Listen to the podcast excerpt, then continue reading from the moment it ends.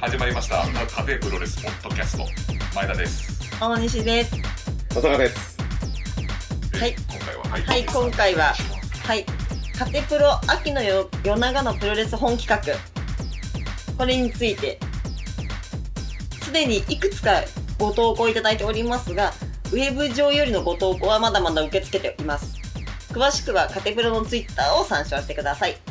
引き続き、たくさんのご投稿をお待ちしております。ハッシュタグカテプロかハッシュタグ秋の夜長のプロレス本で多分検索するとはい、ツイッターでいけますので、はい。うんよろしくお願いしますはいえ、まあ、ちょっと唐突に始まったのですが、はい今回は、はいあの、実は有識者の皆様をお迎えして、ゲストが来てるとはい。で、はいお気に入りの本をご紹介いただきます。はいうん。で、まず、はい、今、実際に、この施設プロレス博物館にお邪魔しております。はい施設のところがすごいんだよ。国が管理しないやつ管理し施設ないというか、あの、カテブロが勝手に呼んでるだけです博物プロレス館。博物館ですねはい。二度目の来場ですよね。はいあ、来館か。来来館。はいしてますはい。で、本日は、本日のゲストは、その施設プロレス館館長、K さケイさん、エロアパレル、リッキーさん。んちょっとエッチなアパレルメーカー略しはい略して。ここに書いてある略。してる とはいプロレスがない。はい。それで、えっ、と、ま、はい。博士もう博士。あ、博士うん。博士の、プロレス博士の小泉さん。はいはい。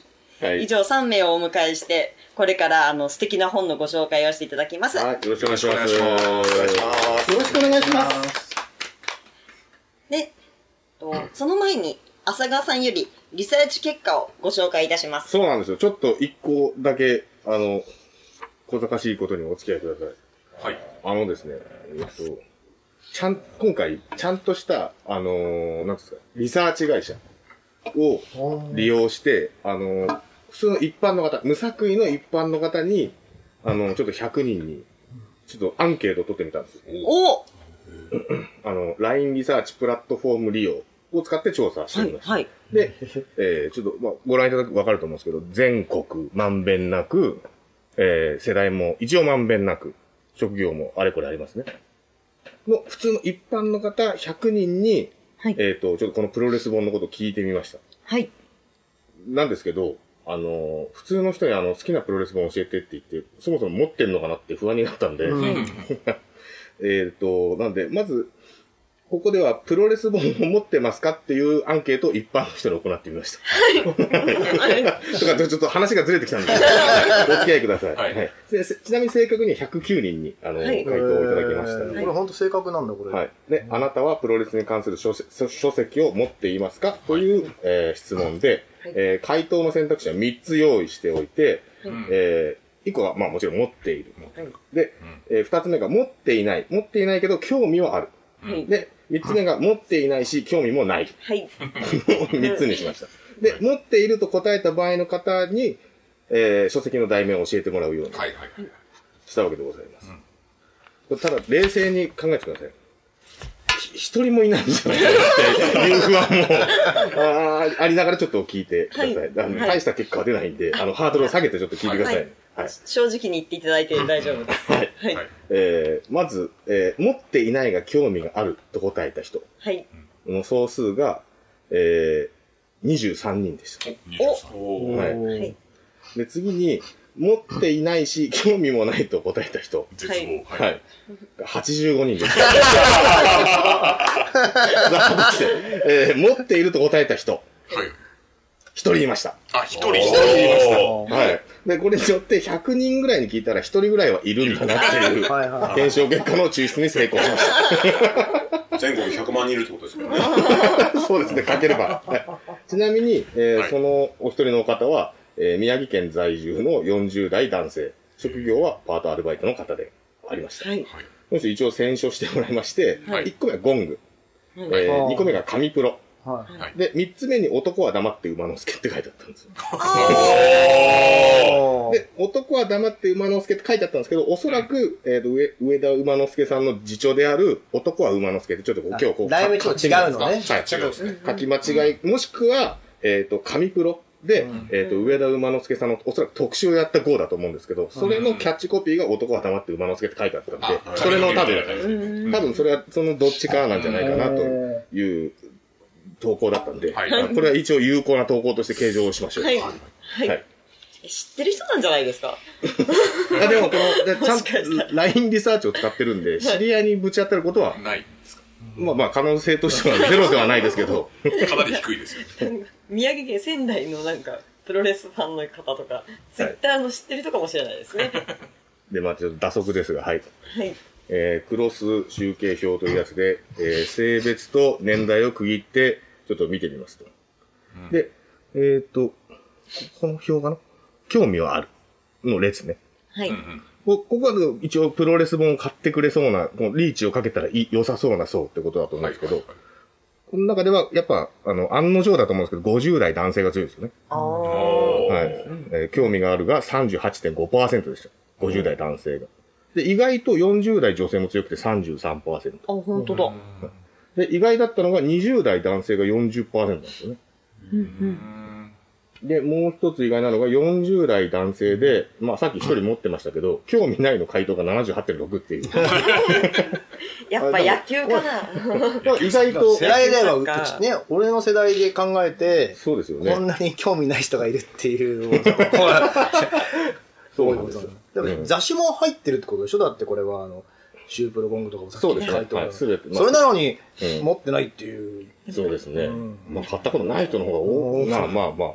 時期的にオリンピックもあったんではあ、プロレス見てる場合じゃないオリンピックだよ、今はと思ってたのかもしれないですよね。ちょっとあの、かちょっと絶望的な方なんですけど、はいえー女性の10代、20代で、えー興味ないと回答した人が、えー、100%です よ。で、30代が、えー興味ないが91.7%なんで、だか TikTok しか興味ない世代はね。らこれによってわかるのが、あの、女性にモテたければプロレスなんて見てる場合じゃない。これは、やっぱりこう、ね、男親の立場から考えたときに、はいエロのアまあ、パレルさん。はいはいはい エロアパレルさんも一応娘がいるんで、まあ、娘はやっぱりこのプロレスとか見なくていいかなって、こう俺は思ったりすると、 これ、あいあの、正しい結果なのかなっていう気はね、もうまあ怒られちゃいますけど、その我々プロレス好きだけど、どうそうそうそうそうそ うそう。けど娘にはなるべく関わってほしくそうなしい。たらもうやっぱり BTS だなんだって言ってもらった方がやっぱいいかなっていうふうに思うんですよね、やっぱり。 BTS はいはい。まあもちろん、あの、こう1000人とか1万人にしてったら、えーまた結果が変わるとは思うんですが、うんうんえーよくある100人に来ましたをちょっとやってみたかったんで、ははいいえーこのような結果になりましたんで、ご差し入れください。よろしくお願いします。ありがとうございます。じゃあ始まり、始まり、始まり。でもやったのがすごいよね、これはでもね。すごいですうんただ面白いやった結果は寂しい感じになっちゃそううかなんら、ですよ。ちょっと無駄金使った感じでし たね。まあ、あのなんか、ちょっとね、あの、興味あるとか答えると、あ、なんかちょっと、面倒くかか書かなきゃいけないかなみたいな、本をね、タイトルを書かなきゃいけないかなそうみたそ。いうな。あでちょとっなんか避ける感じが。、プロレスの広告いっぱい出てきたら嫌だなと思って、興味なしにした人もいるかもしれない。そうなんです。だからちょっと今後もなんかちょっと議題が生まれたら、一般にアンケート取っていこうかなと思います。これどれぐらい予算かかるんですかえっと、1万円ぐらいです。 1万円ぐらい。あー結構はい100人のリサーチが取れる。 100人と、あと設問数とか、人数と設問数によって金額がこう変わる感じですね。あはいはい。多分料金表のウェブページがあったから行っていいんだと思うんで。あ、また1000人、1000人なら1000人のそうです料は金い。形態があるわけですね。はい。でもそんな、安価でもこんな結構精度高く、はい。あの、数字を出してくれるんですよね、世代と。でございました。ありがとうございます。素晴らし素い。晴らしい。いえいえ。どんなものでも、最初はこんな感じで始まります からね。これ続けてやっていけば、もしかしたら、うん乗り合う結果がどんどん出てくるかもしれない。こんな感じだったってことはもう、案にいまいちだって。 言ってくれるじゃない か これよ。から、これから話話をしようっていう前にはちょっと寂しい感じのあれだ な。リッキーさんもプロレスやめようかなとか思わないでくださいね。もちろん、プロレスに、ね、しがみついてこれからやっていくっていうつもりで。うんでも女性にはダメみたいです。そうでもご安心ください。一般の方、カテプロ聞いてないんで。 そうそう。どれだけ我々がこう、世間から離れているかという距離感を分かった上で、この、始めたいなと。 お願いしまというす。ことです。はい。では、まず最初は、博士から。はいあ。はい。あ、私、ははいいはいプロレス博士おすすめの博士ってそんな。はい。よろしくお願いいたします。よえろっしくお願いしよろしくおま。願いしますすと、紹介して。はい。ご紹介あをぜひのともお願い私しはます。ね、あの、今日3冊お持ちしまして、はいで、あの、まあ、大体いずれも昭和時代の、はいお観光物なんですけど、うん新しい順に申し上げます。はいおー一冊目はですね、君は力道山を見たか、1988年、昭和最後の年の観光なんですけども、この著者の吉村という人は、あの、プロレスラーの吉村道明ではなく、うん力道山の個人秘書だった方なんですね。うんだからあの力道山のあのビジネスのことや身の回りの世話、それからスキャンダルの処理とか、えいろんなことにえー携わってたはい力道山のブレーン中のブレーンだと思います。で、あの私がこの本に感銘を受けた理由は、あの力道山の本っていうのは、プロレスが始まった昭和29年に、はいもう力道山自伝として、プロレス本の第1号が出てるんですね。はい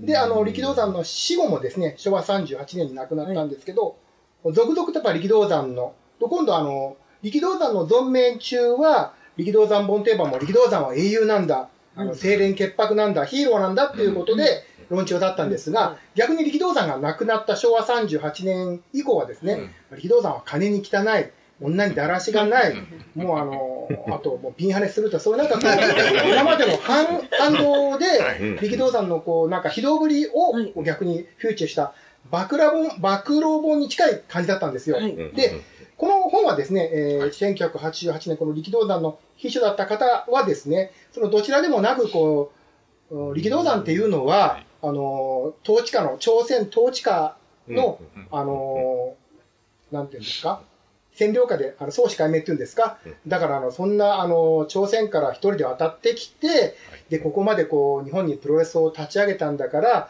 綺麗事だけでは収まらないんだし、だから力道山には私接してみて、あの、金に汚い、女にだらしない面もあったけど、あの、本当人情家で、若い者の面倒を見る、そんな両面を持った人なんだ。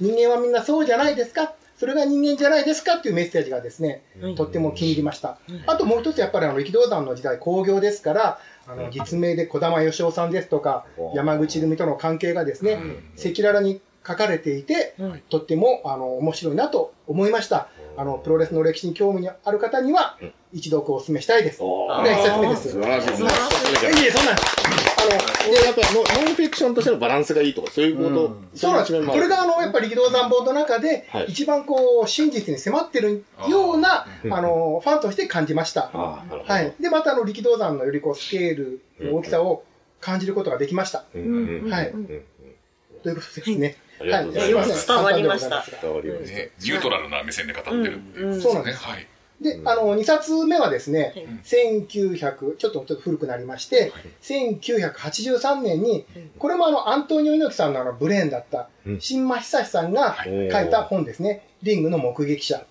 で、あの、京都であの、ゴングの竹内さんとか、トースポの桜井さんなんかも一緒に書いてるんですけど、これはあの、あの、まあ、新間さん、あの、猪木さんと、親密の頃の新間さんですから、猪木は素晴らしいってことの内容にうん一貫してるんですけども、そんな猪木さんと新馬さんでもこの本を読みますと、かつて東京プロレス時代ですね、あの、お金のことで争ったりとか、うんそんなこともあったようでございます。うんでも、あの、私この本を読んで感じることは、あの、新馬久志さんが手掛けたあの、ヒット企画ですね。うんえーっと、モハメド・アリ戦ですとか、はいタイガーマスクデビューとか、うんあの、あと、昭和巌流島のストロン小林戦ですね。うんこれらすべてストロン、あの、新馬さんなくしては実現しなかった企画だと思っています。んで、またそういったあの、なんていうんですか、えーっと、プランナーとしての目線ですかね、あの、ビッグな仕掛けを実現するときの苦労話なんかがですね、とっても私のは素人に分かりやすく書かれていました。またあの、これ、えー、アントニオ猪木のこの、新馬さんの思いが伝わりますね。うんはいうん。ぜひこう、アントニオ猪木さんの、例えばあの、ファンだったら絶対読ま読まれているんだと思うんですけども、うん若い方にもですね、読んでいただきたいと思いました。えー昭和58年、新馬久志さんのリングの目撃者でした。あーはい素晴らしい。これが2冊目です。西さんあのリアルジャパンのあのおじいちゃんだよね。そ うそうですね。はいはいはいあと、あの、もうとっても私敬愛しております。はいちなちなみに先ほどのあの男は馬之助も同じあの年に発売された差し込んで昭和58年に。確昭かに和58年はですね、はい空前のプロレス出版ブームなんです。あ、そうなんですか。そうなんですよへあの、昭和58年、はいあの、タイガーマスクと、うん。はあい。のテリー・ファンクという、はい日本をににあの二部する二大アイドルレスラーがですね、新日と全日で。はい、一、人はスキャンダルはい、一、人は予定の行動でうん、突然、まあ突然というか引退してしまうんですね。はいで、そんな、あの、引退に便乗したということで、はいあの、プロレス本が渦のように。あーはいあーでまた、あの、プロレス雑誌もですね、相次いで創刊されて、はいまあ、結局残ったのは週刊プロレスと週刊ゴングだけだったんですけど、うんこの小学校時代、ビッグレスラーですとか、あー聞いたことありますエキサイティングプロレスですとか、はいもうプロレス出版ブーム。あ、そうなんですね。はい活字化が活性してたんですね。はい。はあ、なるほちどょ。っもとうイラ学スト研まで。似てますね。ちょっなとイラスんトとのな星がくちょっ。ことう本の感じも感似じがてきます似てね。ますねはいはい。おそらくまあ、プロレスに限らず、この時代のね、うん表表紙をなんか、こう、ワンイラストあってみたいな。あそうですよね多いとは思うんですが。あ、そうなんですね。ちょっと、昭和58年でそんな話が膨らむと思わなかった。 うんすごい そうですか、さすがのえ保健失師礼しました。で、あの、もう一冊だけ、はい、はい私の好きな本がありまして、それはですね、えっと、1969年、昭和44年に、秋田書店から発刊されました、おプーロレス入門でございます。おー、すごい。状態がいいですよ。は。はいい。まあ、あの、プロレス入門って言いますと、あの、昭和のプロレスファンの方にはちょっと持ってきたんですが、あのすごい、すごい。すごい。これがあの昭和あーの、これですね。あー持ってました、イこメれはージがありますね。プロレス入門、あ広げの、ましょう、広げましょう。これがいわゆる小学館のものなんですけども、あこれはあの、小学館のプロレス入門が出たのは、えーっと、最初は、1971年かな昭和46年なんですよ。ーはい。だからこの、プロレス入門として続いたのは、この小学館のうん、こうやってあの、ずっとアップデートしてずっと続くわけなんですけども、一番最初に出たのは、秋田書店 の、プロレス入門なんでございます。黒沼さん聞いてますかこれは。今、あの、はい、ああまのりダメですね、これはえね。ダメって、あ今、朝からディレクターから声がかかりましたけど、ディレク今、この、カテプロさんは、はいはいあの、秋田書店と、はいはいまあ、あある意味のズブズブという か、ね、ちょうちんポッドキャストですね。はい、あのー、シンジケートですよね。これは、あのー、前田デスク、大西キャスター、阿佐ヶ谷プロデューサー、お三方の人間性で、今、あのー、簡単アイテラス中の、秋田書店さんから、プロレス入門。これあの、これ以前にもあの、プロレス本昭和30年から出てるんですけど、そうなんですかこれが正真正銘。日本で初めてのプロレス入門でございます。はい。で、もう一つだけよろしいでしょうか。はいまあ、当然子供向けにですね、カラー写真や口絵を使って、わかりやすくプロレスの歴史、プロレスの技、世界の有名レスラーを紹介しているんですけれども、この中で特筆すべきコンテンツがあります。はい。後の、カテプロさんと秋田書店のはい。この蜜月を予見するかのよう な、このチャプター、そんなことは。はい。うんこれ著者はちなみに東京スポーツの山田隆さんなんですけども、昭和44年の時点で、プロレス回帰物語というチャプターがあります。あー怪奇派に着眼されてる。そうなんですすよごい。えーこれ今、あのー今、この当時は、まあ、あの、子供のプロレス入門書には必ずこう、怪奇レスラーのチャプターがあったかと思うんですけども、今やっぱりあの、この令和の時代、はい令和の時代プロレスの見方を楽しく教えてくれるのは、かけプロさんですから、 秋田書店のすごいプロレスの魂を継承しているのは、かけプロさんである褒める技量がすごいです。と言った結論で、私の紹介を終わらせていただきます。ありがとうございました。プレゼンですよ。本当にスイッすごチいに。出るみたいになったよ、私。応援演説かのような。ありがとうございます。なんですよ一票入れたくなっちゃ う。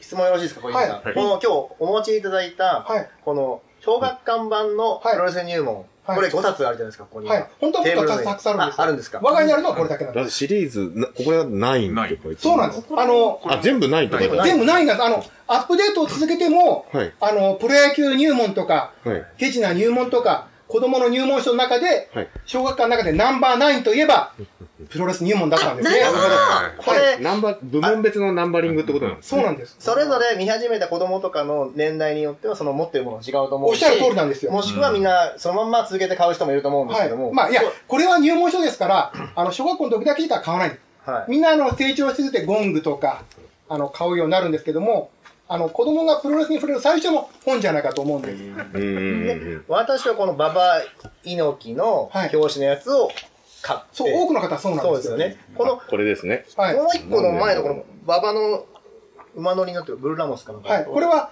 77年の観光です。ああ、じゃあ、はい。えっ、と、順番的に言うと、それがさっき、一番古いのはそっちになるんですか、これじゃ。えっと、この中ではこの馬場が表紙の77年のプロレス入門が古いです。でも、秋田商店は69年です。そうなんですね。はいはい。さすが秋田書店。さすカテがプ。ロと、あのまあ、あのシンジケートですからね。じゃあこれ以降はこれあれですか、じゃあ、選手増やしたり、加筆したりとかして、バージョンアップしていくって感じですね。そうなんです。あそこには理由があってですね、はい小学館ははいプロレス入門のために専属のカメラマンをやっているとですね、はい。あうのん、プロレス雑誌の媒体を持っていないにもかかわらず、い毎回、あの、プロレスの会場に来て、この入門のために本を取り付けていました。そのカメラマンは、あの、プロレスファンだったらよく知ってる、あの、道のプロレスを取材してした、石川カメラマンなんああよく、あの、シュープロとかで、戦場でこういろんなリラックスしてるとこ撮ってる方ですですね。はい。あの、はいオフショットで有名はいな。はいはい。あの方が、あの、プロレス入門の写真を提供、小学館版ですね。は。はいい。でも私が好きなのは、秋田商店の入門です。 CM みたいな。これを持ってないのが恥ずかしいですね、僕。はでも大体一冊は持ってるはずなんですよ。い。はい。あの、秋田書店版を持ってないのが、ちょっと。これ持ってないですね。ねすごいすごいなで。もまはあい正直あの写真のチョイスとか、はいまあこうやってレイアウト見るとやっぱりこう後から作られたプロレスにいいものが出来はいいのかもしれないですけどね。まあ、やりやブラブラッシュアップさしやすいそう。そうなんですよね。でもまあオールドスクールってことですよね。おっしゃる通りなんクラでシッす。ク思い入れという面ではこの秋田書店を私は推薦したいと思います。で、そんな、このプロレス入門を今日お聞きの方に、1名の方にプレゼント する。あどどれかもしれない貴重すぎこる。れ以外の、これ以外の。ないです。もうもう世界に一冊しかないかもしれそなんいなです。ことないんですよ。あのそこのとやっぱ子りこ供向うけの本ですから、部ま数がた当時あの出てるそうなんです部数出てるんですあよ。あ、そうなんですはい、あのね。プロ野球入門とか、はいはいサッカー入門とか。まあここっちのこの小学館の方もやっぱに二釣り三釣りとか平気で書いてあやってますねあ第何波みたいなるやつ。初版版じゃないですよ。なんか途中値上がりしたんですね、これ。450円からあでもこ490れ円に。だいぶ多分あ時代が新しいはい。はい、オールショック以降ですね、紙の値段が上がってしまってですね、あの出版物全体上がってしまったんですね。ああでもこれ編成だと思いますけど、これ昭和46年のものなんでだいぶ出出続けてるってことですよ。そうですね。そうずっことれが、小学館のナンバーナインですあれね。 450円だったんですよ。やっぱ一番が野球入門ですね。やっぱ野球なんでしょうね。おお長島に代表される。この後半の、そうか、このシリーズね。水泳に。チャンピオンの収入っていう欄があります。ね、これもあの、これあの、小学館版のプロレス入門は、あの、プロレス評論家の菊池隆さはいん、晩年よくあの、後楽園で瞑想にふけっていた、あの、居眠りです、居い眠や、り。家もじゃない。いろいろあのいろいろ、瞑想してた。はい、アイデアを練っていたんだと思うんですけどもはいはい、人工透析しながらですから、ははいい。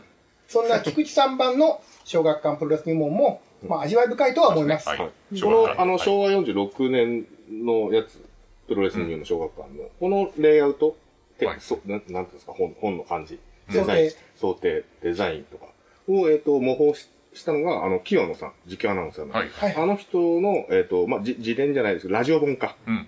ハーリハリアーンドレでースす。はいはいはああれを東京キララ社さんから出てるんですけど、はいはいこのここの感じを模倣してましたね。うんい。まさにそうあーそうでですすよね。ね世代的に多分これなんですよね、うんオマージュなんでしょうそうね。そうそう。いいオマージュだなと思って。そのオマージュ元が見れて。はいでも、あの、清野さんの放送とっても面白いですけど、私が一番好きなブロードキャスティングは、カテプロさんです。でも、清野さんとまた呼ばれたら、モノマネするんですよね、まただって。清野さん素晴らしいです。一回呼ばれてるんだから、そっちも褒めないとダメですよ。